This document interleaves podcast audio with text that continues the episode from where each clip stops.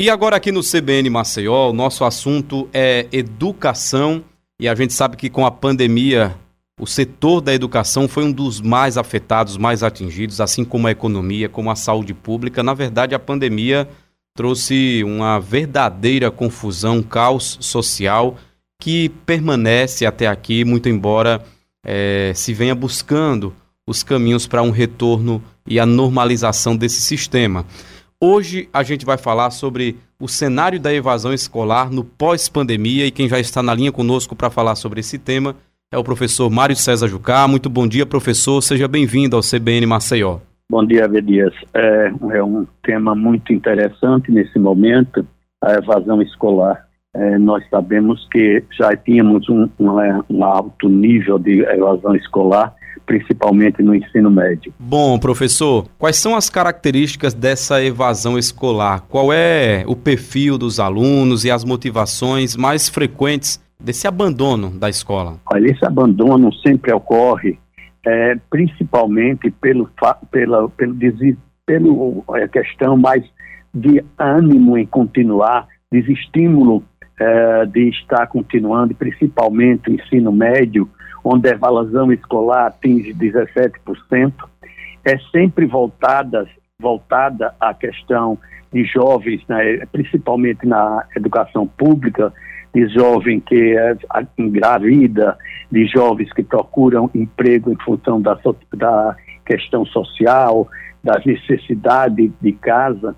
Esses são os pontos mais sérios e que ocorrem maior ocorre maior na, na, na, no grupo dos alunos da escola pública e dos, nessa faixa de, do ensino médio, é, onde nós temos essa evasão muito alta. Professor Mário, o ensino remoto, ele exigiu que o aluno tenha a internet, computador, e nem sempre isso é fácil, sobretudo para as famílias de baixa renda. Isso também tem atrapalhado é, no ensino, na motivação que o senhor citou? Muito, Abdias. Nós, inclusive, temos ouvido pessoas, alunos é, jovens, sobre essa situação. É, é, uma situação seríssima e as pessoas pensam que, é, que podem mandar chip, pode é, mandar trabalhar com situação remota. Até no ensino superior nós temos dificuldade, dificuldades que podem ocorrer até por, com pessoas que não têm computador e trabalham, entendeu, para manter sua família, mas não tem computador. É uma, é uma situação. O ensino remoto tem dado mais certo nas escolas privadas e na, no ensino superior. É, no ensino médio e na, na, no ensino fundamental da escola pública, por isso que eu digo que a diferença que nós vamos ter depois dessa pandemia ainda é maior, certo? Que entre a escola pública e a escola privada, principalmente a, a privada de, do nível mais alto, né? De uma mais próximo da elite. Então, da elite social. Mas não podemos dizer que a, a, nós vamos ter é, paridade entre as duas, entre as duas situações de maneira nenhuma. Para as escolas públicas, entendeu? Como todo a educação do país é um, foi um caos, entendeu? Eu acho, com, todo, com toda a sinceridade e pensando no futuro, nós sabemos que as dificuldades financeiras estão muito, muito grandes para o país, mas a educação para o futuro é que nós vamos sentir o que é essa pandemia e a, é, e a evasão. Ontem conversava com uma, um aluno é, da escola pública e eu perguntava qual era a resposta que, ela, que ele tinha é, já de trabalhar o ensino nesse, nessa pandemia. Ele disse, ele disse exatamente. A resposta que eu tinha é que eu não volto para a sala de aula, certo? Eu, eu, eu consegui um emprego, é, mesmo que não seja carteira assinada, mas eu não volto para a sala de aula. Então, uma situação muito séria. E no Conselho Estadual, nós temos visto perguntas, professores que, que estão sendo é, solicitados, o que foi que eles apresentaram para os alunos, e professor dizendo que esqueceu, que não sabe onde botou o caderno, que o caderno que ele utilizava para ensinar. Então, Abdias, é uma situação muito séria da educação. Eu, eu acho que nós vamos passar um período muito, muito desgastante, porque a educação sempre é colocada de lado. Se nós começássemos a trabalhar o, a educação infantil para ter um futuro melhor, nós não queremos deixar o ensino fundamental, nem também, nem também, nem tampouco o ensino médio, mas não podemos, mas podíamos trabalhar primeiro o ensino infantil, a primeira fase, para termos mais adiante uma modificação na estrutura da educação brasileira, que não é uma estrutura é, fácil, porque vem é, passando por problemas sérios, não só na pandemia, mas em anos anteriores. Professor Mário César Jucá, a gente sabe que para que se pudesse voltar às aulas com a maior tranquilidade e segurança possíveis, isso só seria possível com um planejamento estratégico e adequado da vacinação para o público da educação, professores, diretores, equipe pedagógica, para que esses alunos pudessem chegar à escola com segurança e a testagem em massa também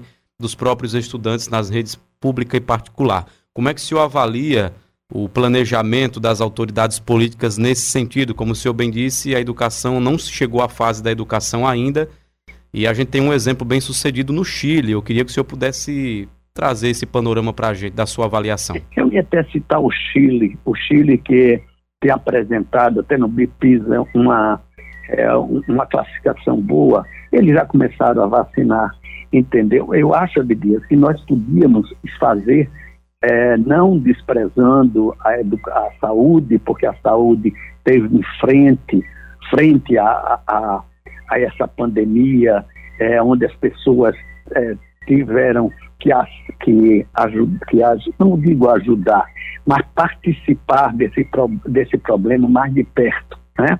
Mas quando nós fazemos essa, essa, essa interação, nós vemos que as pessoas, que o, o programa está atingindo os mais idosos, em, para, em paralelo, o pessoal da saúde mas não mais só aqueles que estão à frente da, da questão do, dos internamentos, das internações, das, das questões da, da quem está nos, que estão nos hospitais.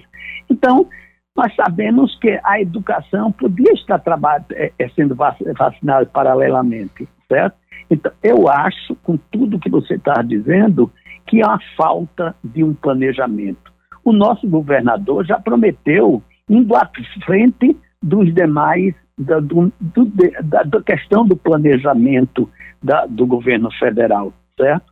Então, eu acho que, mais uma vez, a educação é, podia estar nesse problema da, da prioridade e priorizar mesmo a educação, que só assim nós tínhamos, teríamos uma modificação no país é, para os próximos anos.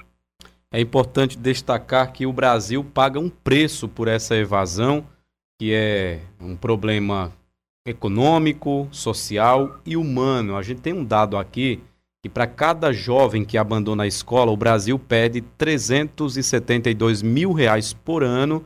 São cálculos do economista-chefe do Instituto Ayrton Senna, Ricardo Paz de Barros, num estudo feito em parceria com a Fundação Roberto Marinho. Para se ter uma ideia, no total, o custo anual da evasão escolar é de 214 bilhões de reais, 3% do PIB, com base na redução das possibilidades de emprego, de renda e de retorno para a sociedade das pessoas é, é, que não concluem a educação básica. Professor, então, para nós que somos um país subdesenvolvido, fica com, com esses números fica muito evidente que nos tornarmos desenvolvidos, é, vai a gente está dando passos para trás nesse sentido, professor. Exatamente. Tudo isso é uma falta de estrutura, né? Uma estrutura que vem de anos que nós estamos é, vendo a educação sempre colocado em segundo, terceiro, quarto plano, é, onde nós vemos esses cálculos apresentados pelo professor da, da Fundação Roberto Marinho, e do ISPER. Então, esses, esses cálculos são baseados em, não é que nós tenhamos uma, uma, vamos dizer, um déficit imediato, ou seja, uma, uma mudança imediata de, de, dos valores. Mas esses 300, 342, não é isso? 372. 372, que eu não estou aqui com, com nada escrito, 372, ele traz nos seus cálculos, né, é a questão social, é calculado, é calculado a, a forma da, da exclusão dos alunos, do exa, dos ex-alunos da, na, na, na questão da falta de conhecimento, é calculado também homicídios, hein? aí chegam, nós chegamos a esse número, entendeu? E fica comprovado que esse número, ele é, sempre ocorre nas, nas, no, no ensino, é, no ensino público.